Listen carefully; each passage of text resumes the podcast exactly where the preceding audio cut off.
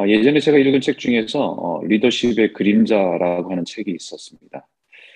어, 그 책은 어, 성경의 여러 인물들의 인생을 보면서 발견하는 하나의 영적인 원칙을 발견한 것을 정리한 책이었습니다.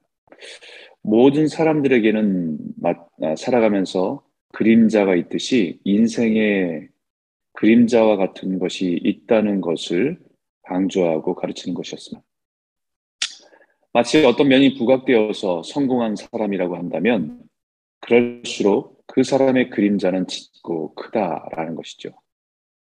마치 화려한 조명을 받는 것처럼 그 사람의 성공이 크고 화려함할수록 그 그림자도 점점 커지고 짙어진다는 것입니다.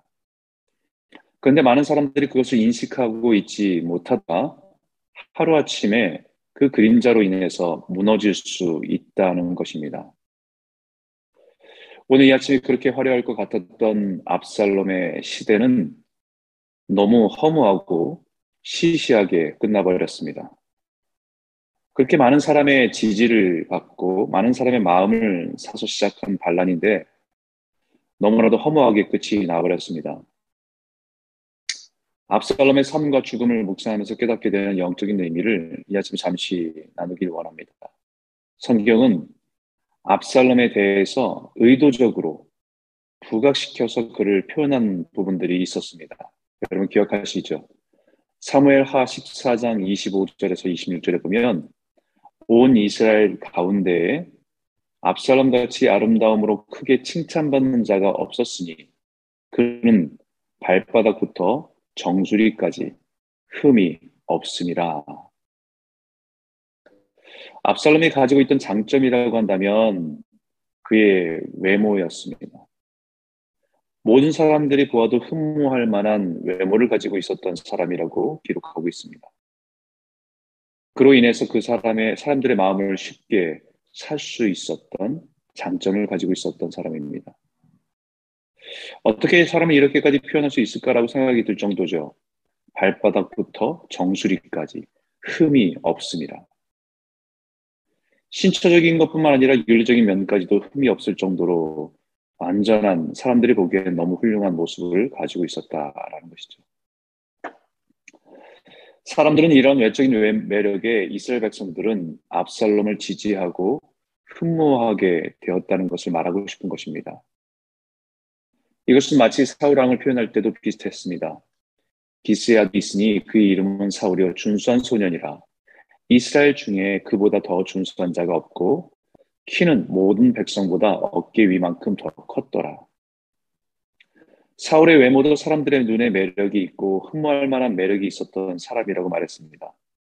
그것은 하나님께서 그들에게 주신 은사면 은사이고 장점이면 장점이라고 할 수 있는 것입니다. 하나님께서 그들에게 허락하신 것들입니다. 그런데 두 사람에게서 볼 수 있는 공통점은 하나님께서 주신 특별한 장점으로 자신이 원하는 것을 얻고 사람들의 마음을 얻는 것에는 크게 도움이 되었지만 결국 그들의 실패도 그 장점으로 인해서 무너지고 만다는 것을 보여줍니다. 특히 압살롬의 외모에 대해서 칭찬하면서 더욱 강조했던 외모가 무엇입니까? 그의 머리털이 무거움으로 연말마다 깎았으며 그의 머리털을 깎을 때 그것을 달아본 즉 그의 머리털이 왕의 저울로 이백세 개리였더라 라고 말할 정도입니다. 그의 머리털이 윤기가 있고 강하고 매력 포인트라고 하는 부분입니다. 저는 이 부분을 읽을 때마다 뭐 굳이 머리털 자랑까지 할 필요가 있었을까라고 생각이 들었습니다. 그러나 그 이유는 압살롬의 죽음에 있습니다.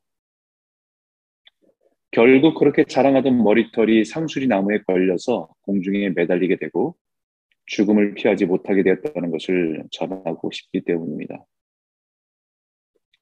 압살롬은 그 하나님께서 그에게 주신 은사와 재능과 장점을 가지고 사람들의 마음을 샀습니다. 다윗에게 실망하고 다윗에게 마음이 틀어진 백성들을 상대로 자신에게 호감을 가진 백성들의 송사를 다 해결해주는 해결사의 역할을 함으로 마음을 빼앗아가기 시작해서 점점 자신을 지지하고 후원하는 사람들이 많아지자 아버지를 치고 반란을 일으킨 것까지 나아간 것입니다. 자신에게 있는, 처음에는 자신에게 있는 외적인 매력이 사람 자신의 계획대로 이루어지고 주, 이루어지는데 중요한 역할을 한 것이 사실입니다. 사람들의 호감을 사고 사람들의 마음을 빼앗고 자신이 원하는 것을 얻을 수 있는 중요한 역할을 했습니다. 그러나 안타깝게도 그의 마지막은 자신의 장점 중에 장점인 머리털 때문에 무너지고 만 것입니다. 세상에 많은 사람들의 예를 들면 언변이 뛰어난 타고난 능력을, 능력으로 성공한 사람들이 자신의 인기를 얻고 권세를 얻었는데 결국 그의 몰락은 그의 말에서 시작됐다는 것입니다. 절제되지 않은 말, 거짓이 드러나는 말로 인해서 몰락한다는 것입니다. 가난 속에서 열심히 일해서 자신의 목적을 이루고 성공한 사람이라면 그 성공의 뒷면에 자라는 교만의 그림자도 함께 자란다는 것을 알아야 한다는 것이죠. 지독한 가난을 이겨서 성공했지만 오히려 자신의 힘으로 얻은 명예와 물질에 대한 탐욕으로 결국 무너지고 마는 일들이 많다는 것입니다. 솔로몬도 그렇게 겸손하게 하나님께 지혜를 구하면서 인정도 받고 존경도 받고 명성도 얻었지만 결국 그 명성과 부와 명예 뒤에 커다랗게 자라나는 자신의 욕망의 그림자를 보지 못하고 다루지 못하는 것이 실패입니다. 다윗도 부모의 사랑을 받지 못하고 수치스러운 아들로 인정받는 가정에서 자란 그가 그 연약함을 가지고 하나님만 의지하며 자신의 약점을 극복하고 위대한 이스라엘 왕으로 세움받은 자리에 나아갈 수 있었습니다. 하지만 그의 인생의 사랑의 결핍에 대한 욕구의 그림자를 잘 처리하지 못해서 결국은 남의 아내를 취하는 심각한 죄를 짓고 그 죄의 결과로 인해서 고통하는 모습을 우리는 보고 있는 것입니다. 삼손처럼 대단한 능력과 재능을 가진 사람이 누가 있습니까? 타고나면서 탁월한 능력과 힘을 가지고 태어난 사람이 성경 어디에 삼손과 같은 사람이 있습니까? 그러나 그 능력과 힘으로 사람들의 인정받는 자리에 있으면 있을수록 그의 어린 시절 나시린으로 들여져 부모의 사랑의 결핍으로 인한 그림자가 자라 그의 인생의 짙은 어둠으로 크게 자라는 것을 보는 것이 삼손의 인생이었습니다. 압살롬 죽음을 통해서 성경은 우리에게 분명히 말합니다. 사람은 하나님께서 각 사람에게 주신 특별한 장점들로 인해서 서기도 하고 그 장점으로 인해서 무너지기도 한다는 것이죠. 그렇게 자신의 외모로 자랑하고 그의 머리털을 자랑하던 압살롬이 결국 상수리 나무에 그 머리털이 걸려 몰락하게 되는 것과 같은 것입니다. 사람은 누구나 하나님께서 주어진 장점들이 있습니다. 은사가 있습니다.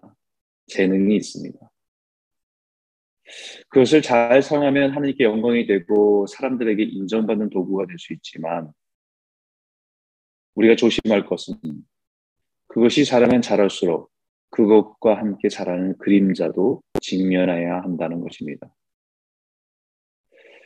그 그림자를 직면하는 것은 자신의 장점뿐만 아니라 자신의 인생을 주관하시는 분이 하나님이심을 인정하고 겸손함으로 하나님께 엎드리고 나아가는 것입니다.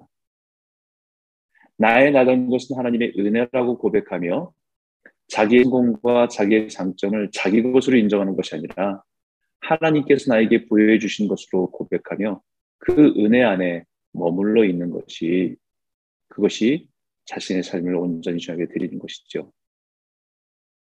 오늘 하루 우리는 우리 자신을 좀 돌아봤으면 좋겠습니다. 압살롬의 죽음이라고 하는 비극적인 사건 앞에 우리의 인생을 돌아보면서 우리 혹시 우리 안에 하나님 주신 아름다운 것들이 빛나고 드러나서 잘 성장하는 것이 있겠지만 혹시 그 뒤에 교만의 그림자가 자라고 있는 것은 아닌가? 혹시 욕망의 그림자가 짙게 자라고 있는 것은 아닌지, 이 아침에 우리 자신을 돌아보며 하나님의 은혜 앞에 서시는 이 아침이 되길 소원합니다. 그 연약함을 인정하고 하나님께 의탁할 때 우리가 우리의 인생을 온전하게 살아갈 수 있는 것입니다. 우리에게 허락하신 모든 것을 하나님께로부터 하나님께서 우리에게 허락하신 것임을 인정하고 감사함으로 겸손함으로 주님을 인정할 때 주님은 우리의 인생을 아름답게 사용하실 줄 믿습니다.